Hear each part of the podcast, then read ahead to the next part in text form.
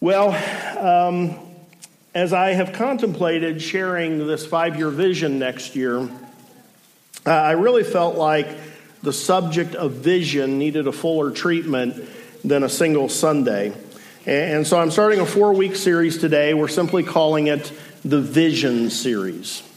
Uh, Andy Stanley, who is Charles Stanley's son, many of you probably know one or both of them. They're both nationally known uh, pastors out of Atlanta. Uh, Andy pastors Nor- North Point Church in the northern suburbs of Atlanta. Uh, he tells a story of when he was a teenager, none of the girls that he uh, was ever interested in lived in his part of town. And so he always had to go and see these girls on the far side of town. His, uh, his circle of possible girlfriends came from the realm of the church and specifically his father's church. But because it was a large church and attracted people from all over the area, it just so happened that the girls he ended up interested in always lived 30 or 40 miles away. But he was interested enough in these girls to put up with the traffic around Atlanta. If you've been through Atlanta, you know the traffic is just notoriously awful. He was willing to put up with the high gas prices and he was willing to put up with having to leave their houses earlier because he had further to travel to get home in time for curfew uh, than, than he would have had to with a girl on his side of town. And so here's what he writes of that experience. On Friday afternoon, the thought of being across town elicited in my teenage heart emotions that were strong enough to make the headache and expense of driving across town worth it. I was committed to what could be being on the other side of Atlanta with my girlfriend, as opposed to what was sitting at home. And then he writes, That's vision. That's vision. And he goes on from there and he offers us a couple of very helpful definitions of vision. And these are on your outline with a couple of fill in the blank spots if you're following along there. Vision is a clear mental picture of what could be fueled by the conviction that it should be. And I can relate very much to Stanley's story. I, I really experienced this very same story in my last six months of high school. I had a clear mental picture of what could be, fueled by a conviction that it should be, and it caused me every Friday night to get in my car and drive from Pickerington to New Albany to see Michelle. I endured the long drive. I endured the extra gas bill, bills. And I had to leave, home, uh, leave her house earlier to get back to my house by curfew. And I should have left 25 minutes early. I would often leave seven or eight minutes early. And, uh, and then had trouble getting back.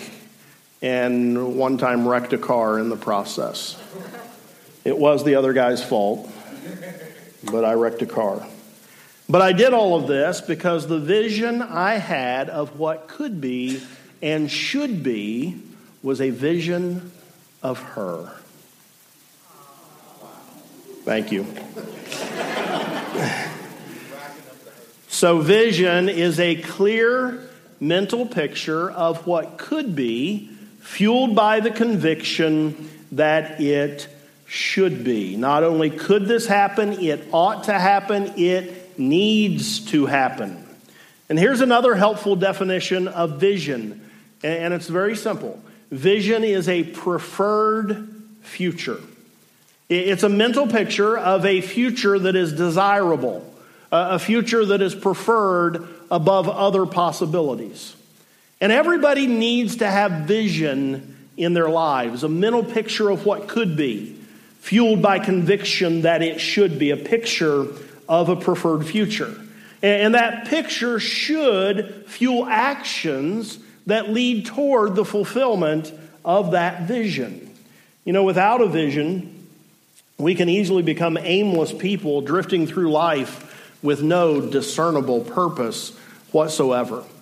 And for Christians, our visions, our convictions of what should be, our pictures of a preferred future ought to be God ordained visions. We need to lay our lives out before the Lord and seek God's vision for our lives. Ephesians 2:10 says we are God's workmanship created in Christ Jesus to do good works which God prepared in advance for us to do. The two verses preceding that one are the more famous of the verses in Ephesians chapter 2. They tell us that we're saved by grace through faith. This not of ourselves, it's the gift of God, not by works, so that none of us can boast.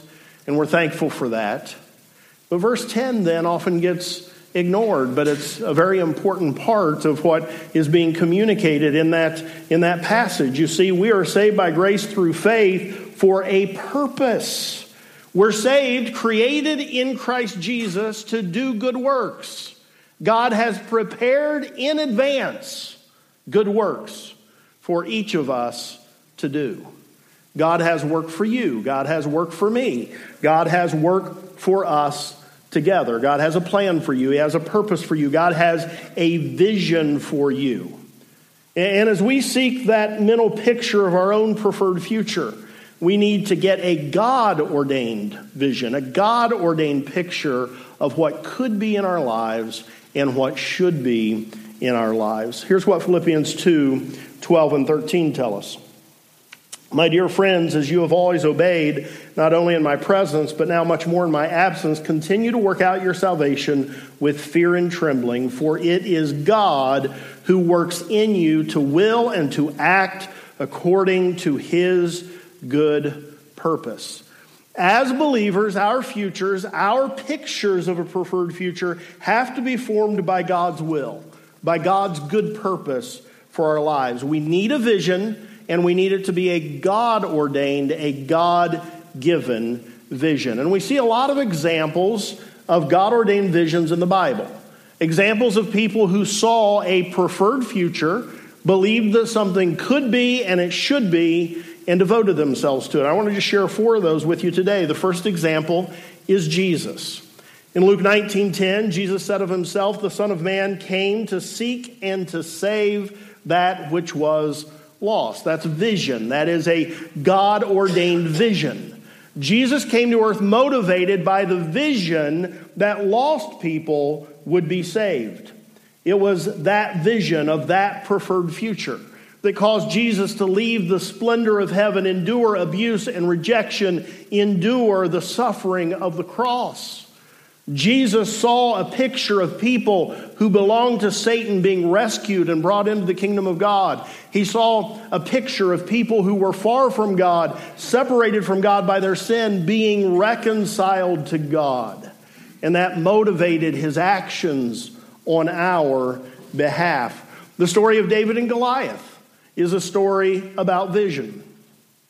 All the fighting men of Israel were afraid to accept the challenge to go out and fight the Philistine champion Goliath. But young David shows up on the scene. He's only there to distribute food, to bring food to his brothers. But while he's there, he hears Goliath's taunts and he volunteers to go out and fight this champion that all the men of all the armies of Israel were afraid to go fight. His brothers were absolutely incredulous at his presumption, but he persisted. He, he ended up in front of the king. He, he tells the king directly that he's willing to go and fight. He tells the king of how God had empowered him to fight off a lion and a bear that had tried to attack his sheep. And, and David said to King Saul in 1 Samuel 17 36, Your servant has killed both the lion and the bear. This uncircumcised Philistine will be like one of them because he has defied the armies of the living God. One of my favorite things is when David goes out into the valley between the two armies to meet Goliath. And, he says some really amazing things to him, which kind of offend our 21st century sensibilities, but uh, you know, since my favorite movies are things like Gladiator and stuff like that, I love what David says here. Uh, here's what it is. This he says this to Goliath, the, the, the, the man that everybody else was afraid to fight. This day the Lord will hand you over to me, and I'll strike you down and cut off your head. Today I will give the carcasses of the Philistine army to the birds of the air and the beasts of the earth, and the whole world will know that there is a God in Israel. Here's the key thing to, to understand None of that had happened yet. Goliath was standing there alive and huge and strong and fearsome. But David had a vision. David could see things other people didn't see. All of the other fighting men of Israel, here's the picture that they saw. They saw themselves going out in the valley to meet Goliath and dying. That's the picture that was in their brain. But David saw a picture of himself able to kill Goliath. He believed it should be because Goliath had defied God. And he believed it could be because he knew his God, he knew the power of his God, and he had seen what God had done in the past. You see, the preferred future for Israel included Goliath being dead, and David could see it. It was from God. He had a God ordained vision. Nehemiah had a God ordained vision. While serving Artaxerxes, he heard about the walls of Jerusalem being torn down and the gates of the city being burned. And he had a vision of something better, a vision of something that should be and could be. He saw a preferred future. And so in Nehemiah 21, or I'm sorry, 2:17, we read this.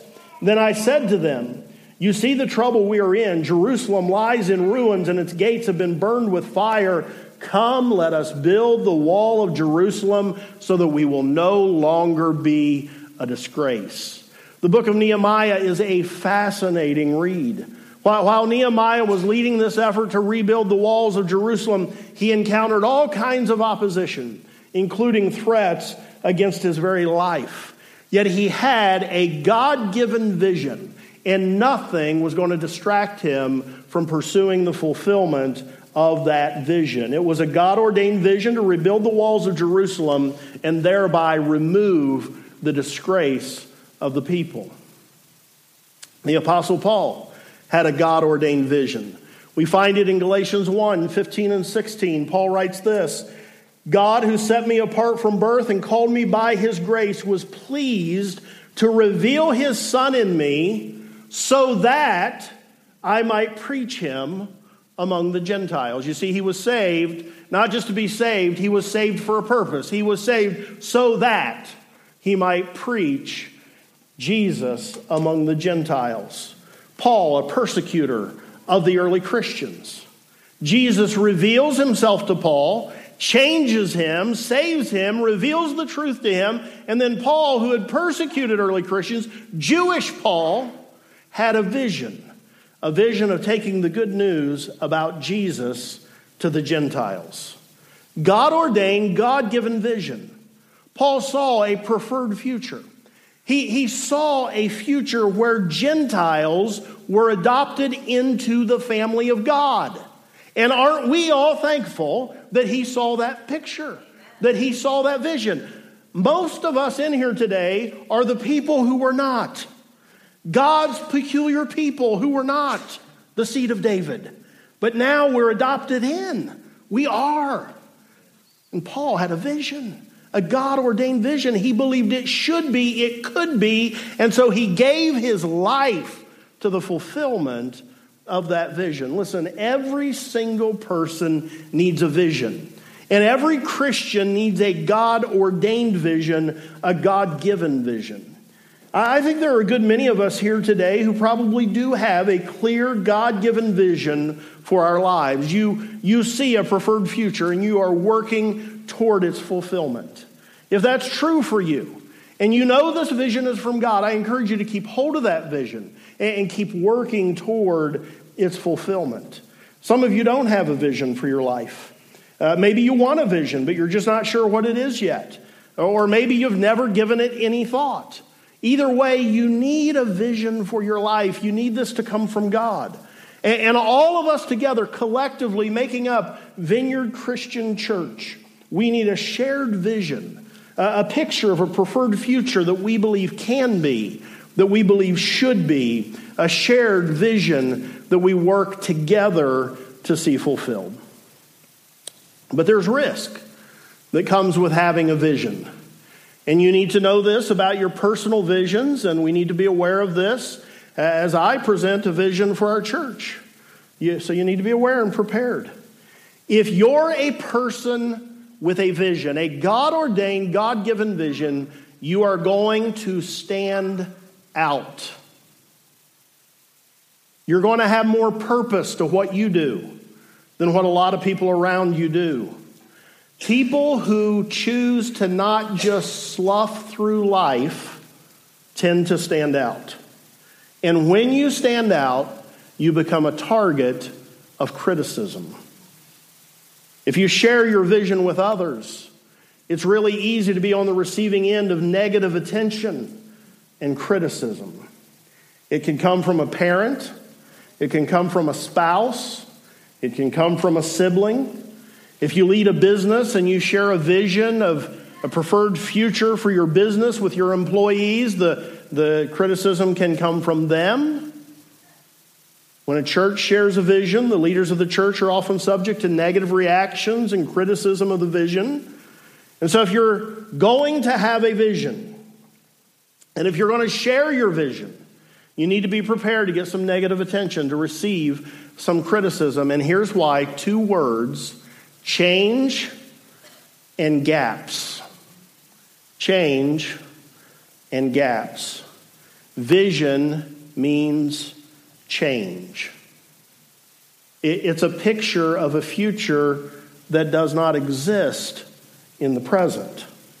And so, central to any vision is change. And how many of you know that we human beings love change? Do we like change? No, no we don't like change. We, we, we don't like it at all. In addition to change, a vision always has a lot of gaps, meaning this it's a picture of something that doesn't yet exist, it's a picture of something that hasn't yet been done. And a vision isn't the same as a plan. And so, how the vision is fulfilled is a question that the person with the vision isn't always exactly certain of. And since there are gaps in the plan to fulfill the vision, those gaps create opportunities for criticism. Here's what Andy Stanley writes about this A God ordained vision always has more questions than answers. So, in most cases, the circumstances support the critics. This applies to your personal lives, vision for your personal lives. God ordained vision always has more questions than answers. So, in most cases, the circumstances support the critics. You see, a vision has no history. You, you can't point to something in the past and say, that's how it will work this time. I've learned this, uh, or at least been reminded of it, as we have planted the church in New Lexington.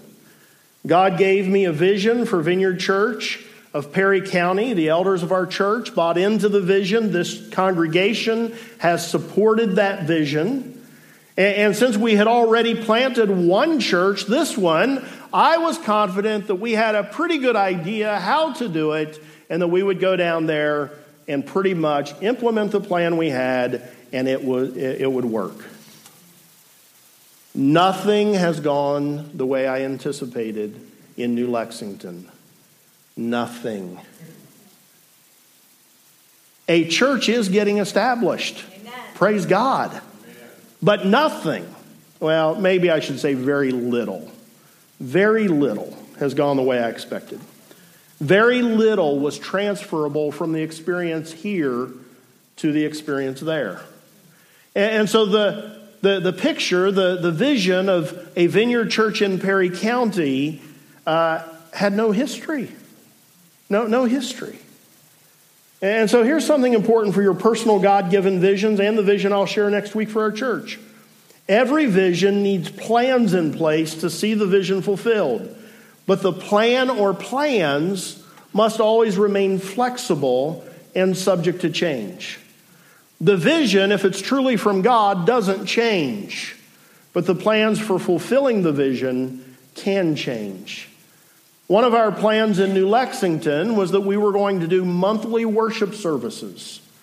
And we were going to gauge the interest in the community for having a vineyard church by who showed up at these monthly services. And then we would decide, based on the interest, whether or not to fully launch the church. And, and look, we don't do things, you know, just for no reason around here. Uh, we, we had, I had read lots of stuff about churches being started in this very same way. It, it's worked phenomenally in many places. Well, what we learned is that folks in New Lexington were not going to come and connect with us while we were deciding if we were going to fully launch a church. So we had to change the plan. We had to start weekly services before we intended to. So the plan changed, but the vision remained. And praise God, it appears that vision is becoming a reality. And if time permitted me today, I could walk you through a whole host of things that we thought would go one way. It's not gone that way. We've had to change, and yet the vision seems to be starting to be fulfilled. So don't confuse the vision with the plan. Plans to fulfill the vision may change, but the vision remains. So listen, it's no secret that I am preaching this series uh, over these next few weeks to share a vision for the next five years of our church to get us aligned around that vision, to get us committed to working together to see that vision become a reality. But as I've thought and as I've prayed and as I've planned for sharing this vision, something has really been impressed upon me, and that's the importance of each of us having a personal vision from God for our lives. Jesus, David, Nehemiah, Paul, and you could go on and on with examples from the Bible. They all had God ordained visions of a preferred future that motivated them to action. We saw it in Ephesians that God saved us and created us to do good works, that He has a purpose, a unique purpose for each one of our lives. And so, a question that I'd like to ask all of you to ponder today is what is your God given vision? What is your God ordained vision? Uh, I'd like to suggest that every single one of us need a vision from God for our lives, for our family, for our vocation, for our future. So, what is your God given vision? What is your God ordained vision? Some of you here today, I'm sure, do have a vision, but perhaps in many cases you put it on the shelf years ago. Maybe you weren't seeing the progress toward its fulfillment that you hoped for, and, and so you have a vision, but you've kind of put it up on the shelf. And I think that God might be saying to you throughout this series take a hold once again of that vision that I gave you. Take it down off the shelf. Now is the time. Now is the time. Take it down, pick it up again. Some of you, I think, your vision is uh, central in your thinking all the time. You, you have a clear picture of what God wants, but you have lacked any plan to help see the vision fulfilled. I think God is saying to you in this series, hey, that vision you have, that remains from me, but I need you to start taking some steps to see it fulfilled. I'm going to cooperate with you in seeing it fulfilled. I'm not just going to do it all. I, I need your participation. By the way, that's a, a difference between somebody with a vision and someone who's just a dreamer. A dreamer just dreams, never puts any action to it. But a person who has a vision puts action uh, to that, toward that uh, uh, vision. I think some of us here today have a vague sense of some vision for our lives, and I think God is saying to you, Seek me for clarity about your vision. I want it to be more clear for you.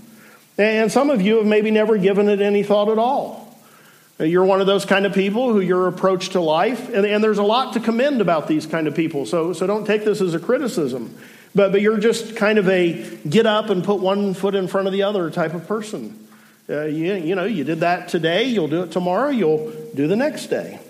And I think God might be saying to you, I am pleased with your consistency. I am pleased with how reliable you are. But I have more for you. I have created you and saved you for more than this. I want to deposit a vision of a preferred future into your spirit. And I want this vision to become something you're passionate about accomplishing for me. So seek me and let me give you that kind of vision for your life. Amen. Dare to allow God to deposit a vision for your life into your spirit. I hope as we go through this series that you will hear, embrace, align with, and roll up your sleeves and help us with the five year vision for VCC. But while you're aligning with our collective vision, I hope you'll also be seeking God for specific vision for your own life. And know that God is going to give you multiple visions. He'll give you a vision for your vocation, He'll give you a vision for your parenting, He'll give you a vision for your marriage, uh, He'll give you a vision. If you're a member of this church, I'm telling you, God wants to give you this. And you, and you need to have this a vision of how you serve the larger vision of VCC that, that we'll be sharing with you next week. He wants to give each of us a vision of sharing our faith and seeing people come to faith in Christ by our personal witness. And so open up yourself before God and say, God, I want your vision. I want your visions for my life. Our, our high schoolers are actually having a class today, so you can tell them I, I said this. Uh, those, those who are in high school, they need to begin to think about their future. They need to begin to ask God to show them what He has prepared in advance for them to do. So, parent, you need to regularly be encouraging your high schooler to seek God for the vision that He has for them. You see, God intends for us to accomplish some things for Him. He intends for His followers to lead purposeful lives. And so it's vitally important that we have God given vision of a preferred future. And I, and I pray for every person here that you do, or that if you don't, you will very soon as you seek God and, and He provides this for you. Just a couple more points I want to share with you here today. It's really important for a church to have a unified vision. That's why, as I share a vision for our next five years next Sunday, it is really important for you, if you're a part of this church, you're a, you're a member of this congregation, to receive and embrace this vision, to, to get behind it, to join us in working towards seeing it fulfilled. You see, visions thrive in, in an environment of unity, but visions die in an environment where there's division. The 133rd Psalm says, How good and pleasant it is when brothers live together in unity. Romans 15 5. May the God who gives endurance and encouragement give you a spirit of unity among yourselves as you follow Christ Jesus, so that with one heart and one mouth you may glorify the God and Father of our Lord Jesus Christ. We're to have one heart, we're to speak the same thing. And so I appeal for open hearts next week as you receive our five year vision. And I appeal for unity for every person to say yes and amen. I, I, assure you, there's going to be nothing in this that is not pleasing to God and consistent with His Word. And, so it's going to be a vision that you should very readily, very easily be able to say yes and amen to, and then join together with all your other brothers and sisters as we work to see God fulfill this vision as He empowers us uh, to walk this path. And I want to briefly here explain the difference between mission and vision. Our mission statement here at Vineyard is that we exist to introduce people to Christ and develop them into mature disciples of Jesus who will then continue that process with others. I personally am always amending this now to say develop them into maturing disciples of Jesus, not mature, because I've looked around the place, including at my own self, and I don't see one fully mature disciple of Jesus. So we're trying to develop maturing disciples of Jesus. So our mission statement is basically the Great Commission. And we share this mission with, with every other Bible believing, Christ honoring church. And since we have been a church, we have had this little slogan or this little catchphrase or motto, whatever you want to call it. We've called it our vision statement. It's on the front of your bulletin. It's connecting people with God and each other. It has been a simple way, maybe a little bit more memorable way for us to articulate the basics of our mission statement. And it's been a statement that we have used to, to try to gauge whether or not we're having any fruit as a church, whether we're having any success as a church. Success is seeing people connect with God, is seeing people connect with each other. So, so this statement isn't going away. This is still fundamental to what we're doing here, but it is a very general picture. It's a very general statement. And so, what I'm going to be presenting next week is a much more specific picture, one that is unique to our church. The, the basics of what I share certainly are shared by other churches, but there will be specific details next week that are unique to us. And that's the difference between mission and vision. Mission is what we share in common with all churches, the Great Commission, while vision is a preferred future that is specific to us, specific to Vineyard Pataskala. This next Sunday, I believe, is going to be a great day. And I don't think you're going to want to miss it, and I hope that you won't. We're calling it Super Sunday because next week as many of you know, is Super Bowl Sunday. We are having one service at 10:30 a.m. We are encouraging you, as I mentioned uh, earlier, to, to great laughter and applause. We are encouraging you to wear your favorite team gear, unless it's Steelers gear, and then just come in what you normally wear. The, uh, the inside, Steve Benasso, I'm thinking about you. Uh, the, the inside and outside of the building will be decorated in football themes. And after service, we are going to be serving, with the help of the Amherst Village Connect group, we're going to be serving game day type foods. Read that unhealthy foods, but they will be tasty and it will be fun. And we're going to have football themed activities. It's going to be a good time. During the service, I'm going to launch off of some football related themes to share our five year vision. And while I'll do so uh, more in subsequent weeks, I'll likely share a little bit of information about uh, some of the initial plans we think are going to be in place to help see the vision fulfilled. Some things that we think are going to be necessary to see the vision fulfilled. So I think you're going to want to be here. It's, it's really important, really, it, if you have any interest at all in receiving, embracing, aligning with, and being part of our vision, it would be great if you could be here uh, next week. And I want to give you a little bit of information about the service specifically so you know what to expect and you won't be surprised. I mean, we're a vineyard church, so I don't think any of what I'm going to share with you should, should be uh, surprising or troubling to you, but just in case, I'm going to, going to give you a little advance notice. Next week is going to be different than what Sundays usually look like here.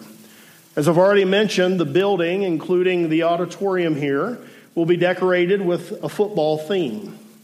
This room, which some of us call an auditorium and some of us call a sanctuary, will be decorated that way.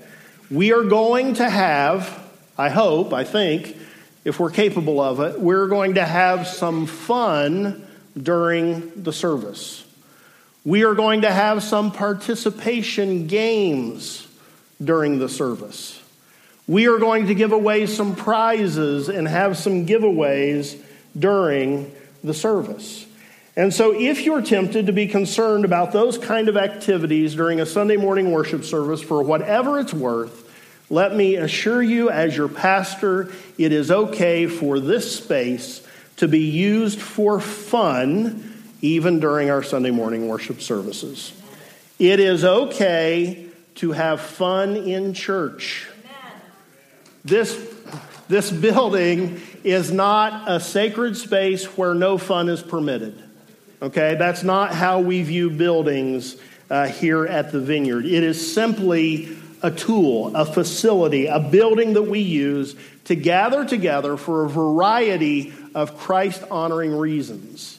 And next week's fun and vision sharing is a Christ honoring use of our space. So I just didn't want you to be surprised what you uh, find next week, and so I wanted to share that with you. I hope everyone's going to be here. Uh, I'd encourage you to bring a friend. Uh, you, you, know, a message on vision uh, might not be the kind of message you would typically think as an invitational event, but there's not going to be anything in this message that'll be uncomfortable for your guest.